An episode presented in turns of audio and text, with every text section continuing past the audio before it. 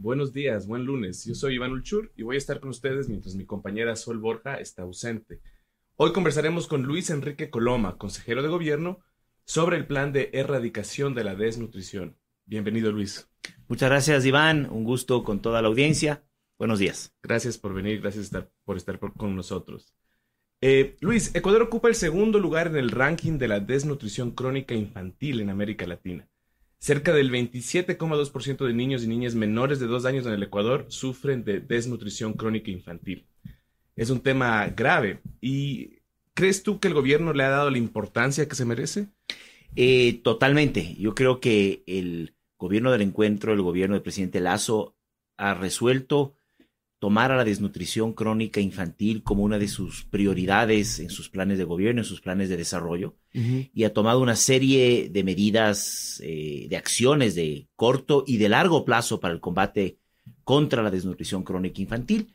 Y el presidente en varias ocasiones ha reiterado la importancia que quiere darle a este tema, hacer de este tema una cruzada nacional. Todos uh-huh. los ecuatorianos tenemos que unirnos para lograr erradicar la desnutrición crónica infantil, que es un tema que hay que manejarlo a largo plazo, por muchos años, para lograr disminuir significativamente los índices de prevalencia de la D C I. Una cruzada nacional. Así es. ¿Eso qué significa en cuanto a política pública? Que, que yo creo que eh, la desnutrición crónica infantil, que es un tema eh, multicausal, está generado no solamente por un tema de alimentos, por un tema de hambre. El hambre es causa necesaria, más no suficiente.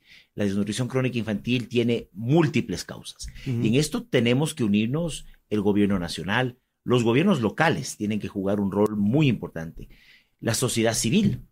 Uh, tenemos que cambiar hábitos, tenemos que educarnos, tenemos que concienciarnos sobre el problema. La academia, eh, la cooperación internacional.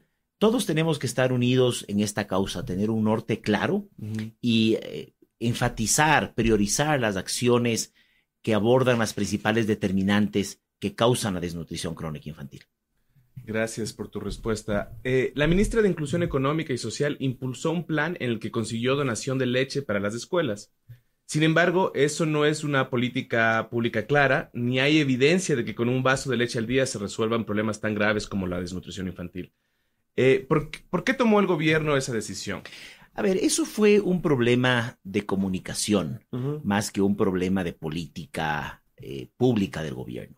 Eh, el, el tema de vasos de leche, de otorgar vasos de leche eh, a niños, fue parte de un programa de soberanía alimentaria, cero hambre, eh, de un programa que buscaba Eh, brindar un alimento nutritivo a niños. Pero ciertamente uh-huh. la desnutrición crónica infantil no se combate entregando vasos de leche. Uh-huh. La nutrición, como digo, es un tema fundamental dentro de la problemática de la desnutrición crónica infantil, pero no solamente se la combate con alimentos. Uh-huh. Es multicausal, eh, necesita abordar temas eh, sociales, temas de acceso al agua, eh, temas de salubridad, eh, temas de educación, de uh, embarazo adolescente, de cuidados prenatales, postnatales, vacunación. Es decir, es un tema multicausal. Uh-huh. Y ciertamente eh, no es parte de la estrategia de prevención y reducción de la desnutrición crónica infantil que ha lanzado el gobierno del encuentro, la repartición de vasos de leche. Eso pertenece a otras iniciativas de soberanía, de seguridad alimentaria, que son eh, iniciativas importantes, pero no tienen que ver con la desnutrición crónica. No tiene, es decir, no se deben confundir con esta cruzada nacional en contra de la Absolutamente, absolutamente, Iván. Eh, de todas maneras, eh, digamos, hizo noticia, ¿no? Eh, eh, y de ahí, de ahí mi, mi siguiente pregunta. Eh, tú hablas de un, de un problema complejo, multicausal, eh, porque no es algo que se vea a simple vista. Así ¿cierto? es, eh, así es. Y no es un tema, eh, digamos, que esté en la palestra pública, en el debate público, no es tan mediatizado como otros temas como el de las cárceles, la seguridad, la economía, etcétera. Eh, ¿Está dispuesto el gobierno a emprender una estrategia cuyos resultados probablemente no se vean en estos cuatro años? Eh, muy buena pregunta, Iván. Uno de los problemas en la lucha contra la desnutrición crónica infantil de años anteriores, y, y, y hay que, hay que aclarar que el Ecuador ha destinado ingentes recursos a la lucha contra la desnutrición crónica infantil en periodos pasados. Uh-huh. Eh, durante los últimos quince años ha habido múltiples programas de lucha contra la D C I con muy poca efectividad a la final. Uh-huh. eh, y, y gran parte de, de los problemas se dan por un, eh, una falta de articulación eh, entre las instituciones que deben combatir la desnutrición crónica infantil, las instituciones del gobierno, en la ejecución territorial, en los gobiernos locales, pero también porque el problema ha sido invisibilizado. Uh-huh. Este problema lo conoce muy poco la sociedad civil. Eh, y la sociedad civil que cree conocer sobre desnutrición crónica infantil, muchos tienen un error concepto, un, un, perdón, un error, un concepto equivocado. Ajá. Piensan que la desnutrición crónica infantil es un tema simplemente de hambre, de falta de alimentos, que solamente aborda una determinada parte de la población, cuando es un problema, como lo mencioné anteriormente, mucho más complejo, mucho más multicausal. Uh-huh. Entonces, este gobierno definitivamente está Eh, enfocado en luchar contra la desnutrición crónica infantil, sabe que este es un problema que no necesariamente los políticos le tienen entre sus prioridades, no es un, pro, no es un problema que a corto plazo, cuando se lo aborda, genera votos, es un problema, posiblemente el mayor problema social y de derechos humanos que mm. tiene el país, que hay que abordarlo con consistencia, con evidencia científica, con técnica, con unión, por muchos años para lograr vencerlo. Hay mucha evidencia empírica y científica de países que han logrado disminuir la desnutrición crónica infantil, que quizás la principal lección es mantener los programas con consistencia a largo plazo. Luis, dijiste algo que me llamó la atención. Hablaste de que ha sido un problema que no ha sido del todo ignorado un poco por los gobiernos anteriores. Ha habido muchos programas, pero de poca efectividad. Así es. ¿No es cierto? Es decir, es. ha faltado articulación eh, en, lo, en las administra- eh, administraciones anteriores. ¿Cómo se va a distinguir el gobierno de Guillermo Lasso? ¿Qué, qué diferencias habrá en este caso? Primero, hemos creado un análisis situacional, se hizo un levantamiento detallado de la situación.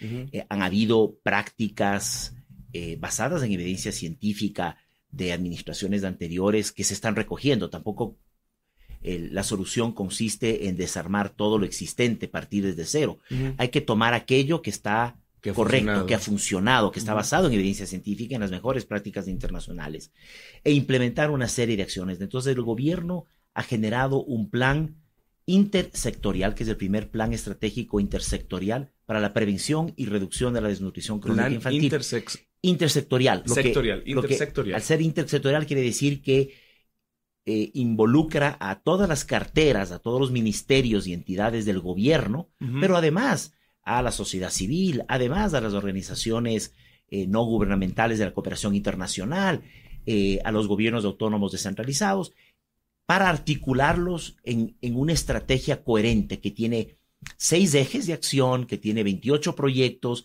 que está, yo lo voy a hacer llegar, Iván, una copia, que es un documento además público, que estamos sometiéndole a la sociedad civil, eh, a los distintos actores que tienen que participar en esta lucha. Uh-huh. Y esta estrategia lo que busca es, de manera consistencia, eh, consistente, técnica, combatir la desnutrición crónica infantil a largo plazo.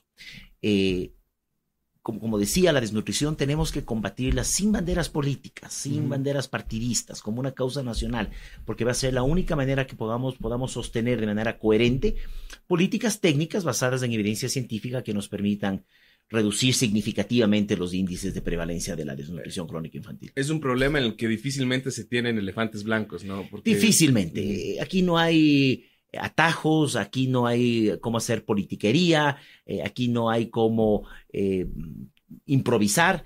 Esto es un tema complejo, es un tema basado en técnica, en evidencia científica. Felizmente existen muchas prácticas internacionales, regionales, que han resultado ser exitosas y que son referentes para impre- implementar programas exitosos. Eh, Luis, de ahí dos preguntas. Cuando hablan de largo plazo, ¿qué, qué significa eso? Si aterrizamos el término largo a largo plazo, ¿eso implicaría en cuántos años?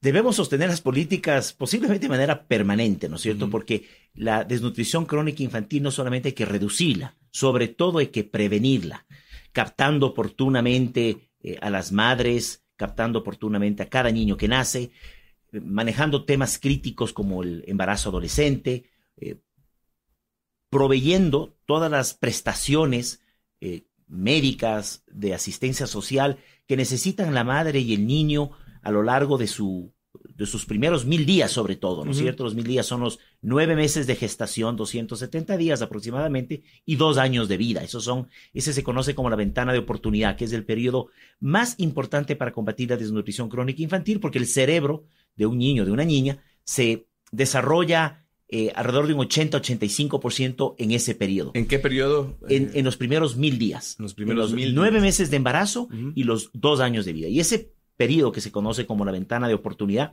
es ventana. fundamental uh-huh. para prevenir la desnutrición crónica infantil. Entonces, ¿qué quiere decir largo plazo? Es eh, un programa que aborde diez, quince años, estrategias, que sostenga prácticas basadas en evidencia científica, que mantenga una consistencia, una coherencia en los programas uh-huh. y que, sobre todo, no dejemos que la política entre a dominar un tema que es de salud, eh, digamos, de, de interés social, de salud pública, uh-huh.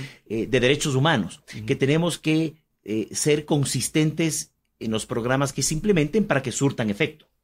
¿Qué ejemplos de país, qué ejemplos de éxito están siendo utilizados como referente? Tenemos varios países en el mundo, ¿no? Uh-huh. Chile es un país que en los años setenta comenzó su lucha contra la desnutrición crónica infantil. Actualmente tiene un índice de prevalencia de menos del uno por ciento en niños menores de cinco años. Eh, tenemos casos como el peruano, que quizás es el más eh, exitoso, el más cercano y el más contemporáneo. Mm. Perú hace eh, quince años tenía índices de prevalencia de desnutrición crónica infantil similares a los del Ecuador, es decir, cerca de un treinta por ciento. El Ecuador es el segundo país con el índice de prevalencia después más alto de América Latina, ¿no? Después de Guatemala. Uh-huh. Y tiene unos niveles similares a, a países eh, africanos o del sureste asiático que tienen los peores índices. Eh, entonces, Perú, que tenía índices similares, logró bajar la desnutrición crónica infantil alrededor del once por ciento en un periodo de doce, trece años. Uh-huh. Eh, por lo tanto, tiene excelentes prácticas. Eh, fue un enfoque muy pragmático, un enfoque que cohesionó al país y que sostuvo políticas de lucha contra la desnutrición crónica infantil, a pesar de que hubieron varios cambios de gobierno. Y eso es lo que tenemos que hacer en Ecuador. Ahora, cada país tiene sus particularidades y hay que entender las particularidades para adaptar eh, aquellas prácticas, aquellas políticas basadas en evidencia científica. Y ciertamente es importante poder financiar, eh, eh, sostener un financiamiento adecuado para los programas de lucha contra la desnutrición crónica infantil. Sobre el financiamiento, financiamiento eh... se necesita, el gobierno de Guillermo Lasso ha apostado por la creación de un nuevo fondo petrolero que estaría destinado a eh, la erradicación de la desnutrición eh, crónica infantil. ¿Cuánto se necesitaría?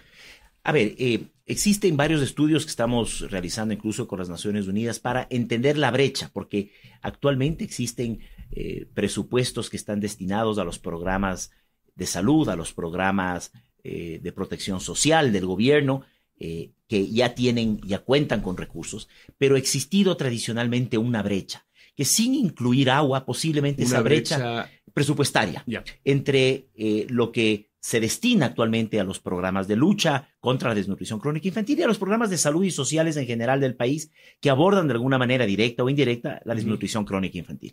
Pero esa brecha de financiamiento puede estarse situando alrededor de doscientos a doscientos cincuenta millones de dólares sin incluir agua segura. El gobierno del presidente Lasso, el gobierno del encuentro, está analizando también proyectos para abordar los temas de agua, que son temas cruciales en la lucha contra la desnutrición crónica infantil. Y ese financiamiento tenemos que asegurarlo con un pacto fiscal, pero tenemos que tener fuentes sostenibles de generación de ingresos para poder destinarlos a la lucha contra la desnutrición crónica infantil. Y en ese sentido, la ley de creación de oportunidades busca crear fuentes permanentes, sostenibles para los, pro, los principales proyectos sociales del gobierno del encuentro y entre ellos la lucha contra la desnutrición crónica infantil. Es una pena que esa ley actualmente no está siendo gestionada, estudiada por el Congreso, perdón, por la Asamblea Nacional, y eso va a generar eh, eh, problemas, ¿no es cierto?, porque no se está permitiendo que existan los recursos adecuados para la lucha contra la desnutrición crónica infantil. Pero en teoría se, se planeaba que ese fondo venga por sobre todo del petróleo. Existen varias iniciativas. Eh, el presidente eh, tiene un planteamiento sobre un fondo petrolero, pero existen otras iniciativas muy interesantes para crear recursos que no solamente sirvan para este gobierno. Lo interesante es que el presidente Lasso nos ha comunicado que él tiene algunos conceptos que quiere avanzar para que no existan solamente los recursos suficientes para estos próximos cuatro años, sino que se genere un fondo con capacidad de sostener los programas de lucha contra la desnutrición crónica infantil a largo plazo, por diez, por quince años, que sirvan a otros gobiernos en el futuro. Esa es la manera responsable de abordar este problema. Independientemente de quién esté... En Independientemente de quién esté eh, en el gobierno. Luis, la situación es más grave aún para la niñez indígena en Ecuador. Uno de cada dos niños y niñas indígenas vive en desnutrición crónica y cuatro de cada diez tienen anemia. Eh, ¿Se busca, se ha planteado focalizar el plan? Sí, ciertamente el plan estratégico tiene una priorización a nivel de cantones, e incluso estamos haciendo con el Ministerio de Salud Pública y el M I E S un abordaje emergencial para subir las prestaciones de salud y las prestaciones sociales para abordar el problema a corto plazo, es decir, subir el nivel de prestaciones que ciertamente han sido impactados por efectos de la pandemia, uh-huh. que han sido impactados por los efectos de la crisis económica y que actualmente tenemos que eh, subir esos niveles de prestación para empezar a abordar el problema a corto plazo, uh-huh. mientras el plan estratégico, que es un plan de largo plazo, continúa en su desarrollo. Eh, Entonces, se ha hecho una priorización de parroquias, se ha hecho una priorización de cantones eh, y se van a abordar en los cantones en donde el índice de prevalencia son los más altos, la situación es la más grave y ciertamente ahí están cantones de la sierra, eh, de la Amazonía y algunos cantones de la costa en donde el problema es más grave. Pero también se están abordando cantones y parroquias en donde la concentración, es decir, la cantidad de niñas, niños con desnutrición crónica infantil es muy alto. No solamente hay que ver la prevalencia, es decir, el porcentaje de niñas o niños con respecto al, al, al universo de niños y niñas de ese cantón o de esa parroquia que, que sufren desnutrición crónica infantil, sino también la concentración, la cantidad absoluta de niños y niñas que tienen desnutrición crónica infantil. Y a través de una matriz que considera estos aspectos y otros aspectos eh, de, de desarrollo social, de pobreza, de vulnerabilidad, se ha priorizado noventa cantones y vamos a hacer una intervención en setecientas treinta parroquias eh, para eh, abordar inmediatamente el tema de desnutrición crónica infantil. Entonces sí se están priorizando parro parroquias y cantones. Ciertamente. Se están haciendo todos esos estudios. Todos esos estudios. Son las parroquias, ya están, ya están determinadas, ya se tiene el plan aprobado, ya se está empezando a ejecutar el plan. Son las parroquias más vulnerables uh-huh. del país, los cantones y las parroquias más vulnerables. Por prevalencia, es decir, por porcentaje de niños o niñas que sufren desnutrición crónica infantil y por concentración, por la cantidad de niños que existen. Por prevalencia y concentración. Así es. ¿Se ha topado este tema? ¿Se topó este tema en las negociaciones con la CONAIE? Ciertamente, el presidente ha mencionado que uno de los temas más importantes que tenemos que todos los ecuatorianos, todos aquellos que nos preocupamos por el futuro del país, es eh, la lucha contra la desnutrición crónica infantil. Estamos hablando de nuestro futuro, de nuestros niños, de nuestras niñas. Y si no abordamos este problema, va a ser muy difícil mejorar las condiciones de vida del país hacia futuro. Entonces, ciertamente, es, esto, es una prioridad que el presidente Lasso menciona en todas sus conversaciones, en todos sus diálogos, con di diferentes actores políticos y sociales. Y un poco eh, de la mano de esa pregunta, tú hablas, tú hablas eh, o, o el gobierno habla de una cruzada nacional. ¿Han eh, encontrado apertura? ¿Han visto la apertura de otras bancadas o han más bien encontrado resistencia, escepticismo? A ver, yo, yo creo que cuando uno habla de la desnutrición crónica infantil y explica el problema, eh, existe apertura. Sería absurdo negarse A, a juntarnos eh, todos los ecuatorianos, todos los sectores políticos, los sectores sociales, para tener una cruzada nacional eh, contra la desnutrición crónica infantil. Sería absurdo negarse. Sin embargo, esto es un problema que no se lo conoce muy bien, como decía al inicio, no está muy bien posicionado. Eh, la sociedad civil, el sector político, los eh, candidatos políticos, por ejemplo, a los gobiernos eh, autónomos, descentralizados, a las alcaldías que van a venir en en unos meses más adelante, deberían estar poniendo en sus agendas, eh, en sus programas, eh, en sus propuestas electorales, deberían estar poniendo a la desnutrición crónica infantil como un eje. Los gobiernos autónomos descentralizados tienen un rol muy importante en el agua y en el saneamiento, que son dos pilares fundamentales para el combate contra la desnutrición crónica eh, infantil. Por lo tanto, es fundamental que posicionemos este problema a nivel nacional, que empecemos a hablar transparentemente de este problema y que no hagamos demagogia con la desnutrición crónica infantil, sino que basados en evidencia científica avancemos programas puntuales que nos ayuden a combatirla. ¿Hay un plan comunicacional en ese sentido? Porque puede ser difícil para un gobierno, eh, es decir, eh, está el dilema de comunicar y al mismo tiempo comunicar sin hacer demagogia, ¿no? Eh, lastimosamente un plan comunicacional desde... de parte de un gobierno suele caer en la demagogia. ¿Cuál es el plan en ese sentido? Tenemos una estrategia de comunicación que estamos por lanzar que tiene dos grandes etapas. Una es el posicionamiento del problema. Este es el problema más serio que tiene el país a nivel social. Uh-huh. Eh, pero también es la mayor oportunidad que tiene el país para mejorar las condiciones de vida de su población. Entonces tenemos que verlo como un enorme problema, como un monstruo oculto, que no se le entiende bien, que ha estado oculto por muchos años, pero, oculto. pero al mismo tiempo es una enorme oportunidad para mejorar las condiciones de vida del, del país.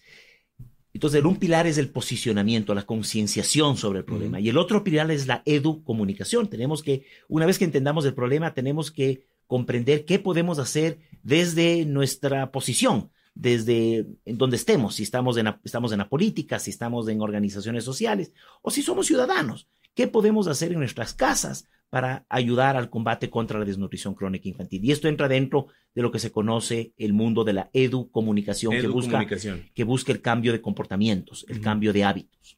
Educomunicación y el otro eje era... Concienciación. Concienciación. Posicionar el problema y que se le entienda el problema a nivel nacional. Y ese sí es un plan comunicacional desde el gobierno. Así es. Los dos van a ser planes que se van a lanzar desde el gobierno, pero el plan de educomunicación tenemos que trabajar mucho más ampliamente varios sectores del país. La academia, la sociedad civil, sector privado, eh, los gobiernos autónomos descentralizados. Es decir, tiene que haber un, una visión más amplia para sostener un programa que eduque, que instruya, eh, que mejore hábitos a largo plazo. Luis, erradicar o disminuir la desnutrición... Eh... No solo, ya lo hemos, ya lo hemos dicho, no solo significa un problema de alimentación, ¿no? Es decir, no es algo que se arregla simplemente eh, repartiendo, dando, alimentos. repartiendo alimentos. Así es. Eh, pero con políticas que buscan recortar eh, algunas carteras del Estado, eh, políticas que podrían describirse como de austeridad, ¿no hay un riesgo de que se invierta en alimentación o, o, en, o en esta ventana de oportunidad y se quite el presupuesto de otros servicios básicos necesarios para una solución más integral? Eh, Yo creo que todo lo contrario. El gobierno del encuentro está buscando cómo ampliar, fortalecer los programas sociales. Uh-huh. Es una de sus grandes prioridades. Programas sociales prácticos, programas sociales que aborden las causas estructurales de la pobreza y que ayuden al país a mejorar las condiciones de vida a largo plazo, no solamente a corto plazo como demagogia, ¿no es cierto?, como clientelismo. Uh-huh. Eh, Uno de esos programas es la estrategia de prevención y reducción de la desnutrición crónica infantil, que a corto plazo, como tú decías, Iván, no genera votos, no es popular, es un mm. tema altamente técnico, es un tema social profundo que electoralmente no da muchos réditos a corto plazo y el presidente Lasso lo ha tomado como uno de sus proyectos de insignia. Uh-huh. Entonces, yo creo que el gobierno está priorizando correctamente. Ahora, para eso se necesitan recursos sostenibles, recursos que permitan sostener y desarrollar los programas sociales. Y para eso el gobierno presentó la ley de creación de oportunidades, que lamentablemente ni siquiera está siendo debatida. Y eso pone en riesgo no solamente el programa de lucha contra la desnutrición crónica infantil, sino muchos otros programas sociales que son indispensables para desarrollar al país y mejorar las condiciones de vida de toda la población. ¿Crees tú que si no se debate esa ley o si no... Sí, si no, no, no se... No, no se... implementa esa ley, no hay dónde empezar? Estamos ya comenzando, estamos uh-huh. comenzando con lo que existe, pero uh-huh. si queremos tener un programa integral que no solamente parche, ¿no es cierto?, que no solamente aborde las consecuencias, sino que aborde las causas estructurales, necesitamos un financiamiento más estructural. El presidente Lasso está priorizando, como mencioné hace un rato, la consecución de recursos, no solamente para este gobierno, sino a largo plazo, para la lucha contra la D C I. Pero se necesitan leyes que generen empleo, se necesitan leyes que dinamicen la economía, que salgamos de este ciclo vicioso De, de, de falta de creación de oportunidades que tiene el país. Uh-huh. Si no, no vamos a salir adelante, no solamente con este programa, sino con la capacidad de desarrollarle al país y de mejorar las condiciones de vida de la gente. Luis, eh, cuando entraste al gobierno, ¿te esperabas tú una situación tan grave en este tema en particular? Conocía de la situación, yo he estado vinculado con algunas organizaciones civiles y, y organizaciones del sector privado que estaban eh, investigando, que estaban apoyando en la lucha contra la desnutrición crónica infantil, uh-huh. y conocía de la severidad del problema. Por eso cuando el presidente Lasso me invitó a que sea su consejero en este tema, lo acepté con gusto porque para mí es una de las cruzadas más importantes que tenemos que salir exitosos, que tenemos que implementar si queremos tener un mejor país para todos. ¿Sientes optimismo? Sí, siento optimismo, siento optimismo porque hemos recibido un apoyo increíble de parte del gobierno, de todas las carteras, de todos los ministerios, de las entidades que tienen que participar en esta lucha. Siento optimismo porque veo que eh, las organizaciones de la sociedad civil, la cooperación internacional nos están apoyando, eh, conocen de este problema. Lo que tenemos que hacer ahora es difundirlo mejor, educar a la sociedad civil, posicionar la gravedad de este problema y comprometernos, hacernos un pacto en las medidas, en los programas que tenemos que salir adelante y respetar esos programas y ser consistentes, perseverantes en esta lucha, unidos, porque si politizamos esta lucha, no vamos a ser exitosos. Y más allá de la ley de creación de oportunidades, ¿confías en la capacidad del gobierno de convocar al país a esta cruzada nacional? Ciertamente sí, tengo temor a veces de la oposición política ciega, ¿no es cierto?, que por simplemente eh, posicionarse políticamente son capaces de eh, hacer cualquier daño, de tomar cualquier acción de corto plazo sin medir las consecuencias a largo plazo. Eso me da temor, pero ciertamente estoy convencido de la capacidad del gobierno, de la capacidad convocatoria y de todas las organizaciones de distinto índole Eh, que nos están apoyando en esta gran cruzada. Y no es que todos estamos perfectamente alineados, el disenso, la discusión, la discusión técnica, científica, aquí es muy importante.